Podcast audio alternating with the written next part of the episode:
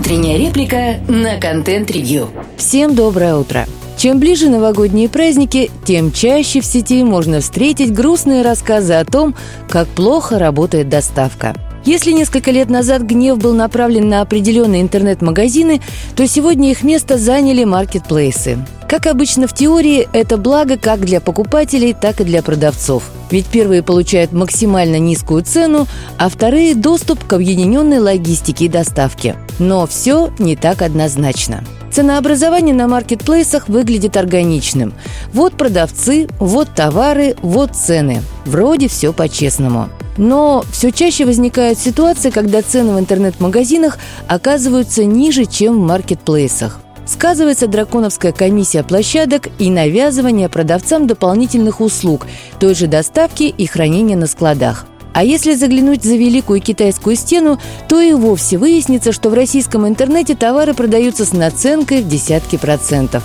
И выясняется, что если покупатель ориентируется исключительно на цену, то путь его лежит в какой-нибудь Алиэкспресс. Поэтому маркетплейсы делают упор на два инструмента привлечения и удержания клиентов. Первый – программа лояльности и скидки. С ним все понятно. Больше покупаешь, больше экономишь. Вот тебе бесплатная доставка или скидка. А вот со вторым – доставкой – большие проблемы. И заключаются они в том, что маркетплейсы зачастую не без оснований уверены, что никуда потребитель не денется. А потому можно свести ответственность к нулю – для того, чтобы придать проблеме контраста, вспомним один из самых известных и старых сервисов доставки – доставку пиццы. Классический постулат пиццерии заключается в том, что если ее не доставят в течение часа, то платить за эту пиццу не нужно. В российских реалиях обычно платить все равно нужно, но вот следующая пицца будет в подарок. Додо не даст соврать. В таких жестких условиях на курьеров накладывается совершенно иная ответственность. Их нерасторопность будет стоить компании ощутимых денег, а значит и организация их перемещений получает совершенно иной приоритет. В результате выигрывают все. Пиццерии получают поток заказов, покупатели получают горячую пиццу. А всего-то нужно не врать. А если в радиусе от места заказа нет пиццерии, способной соблюсти срок доставки, этот заказ попросту не примут.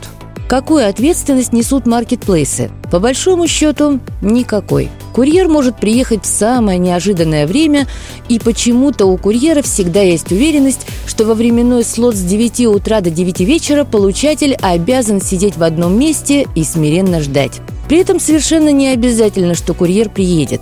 В порыве алгоритмизации процессов тот же Яндекс составляет для курьеров такой транспортный лист, что курьер может привезти посылку в соседний дом – а потом на 5 часов уехать в другой район. И, конечно, в службе поддержки вам расскажут, что все так и задумано. Дадут купон от 100 рублей, принесут извинения, а курьер так и не приедет.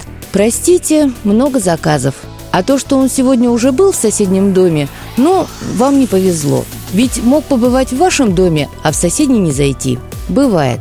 Конечно, существует и экспресс-доставка, и обычно это единственный способ получить заказ в минимальном временном слоте, ибо везет его либо таксист, либо курьер с минимальным количеством заказов. Но даже в таких условиях нет никакой гарантии, что заказ приедет вовремя. А теперь просто представьте, как работала бы доставка, если бы в случае опоздания заказ оплачивали бы не вы, а продавец. Слушайте наши подкасты на Яндекс Музыке, во ВКонтакте, Google и Apple подкастах. Всем доброго дня. Пока-пока.